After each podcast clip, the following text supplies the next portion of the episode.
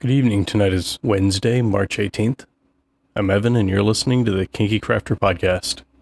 I had a very interesting day today. Um, got to go out and have dinner with a, um, a friend of mine who's kind of a, a older, uh, respected member of the community, and um, got to basically just kind of hang out and hear lots of interesting stories about uh, sort of the history of a lot of uh, you know a lot of the goings on of the local group and kind of national perspective of things over the last uh, you know 20 years or so as far as the, the whole BDSM community.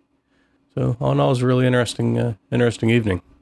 That's really about it for tonight, though. Uh, tomorrow should be hopefully another exciting day. I've got uh, the bondage sig uh, meeting coming up, so hopefully it should be some interesting playing with rope and whatnot.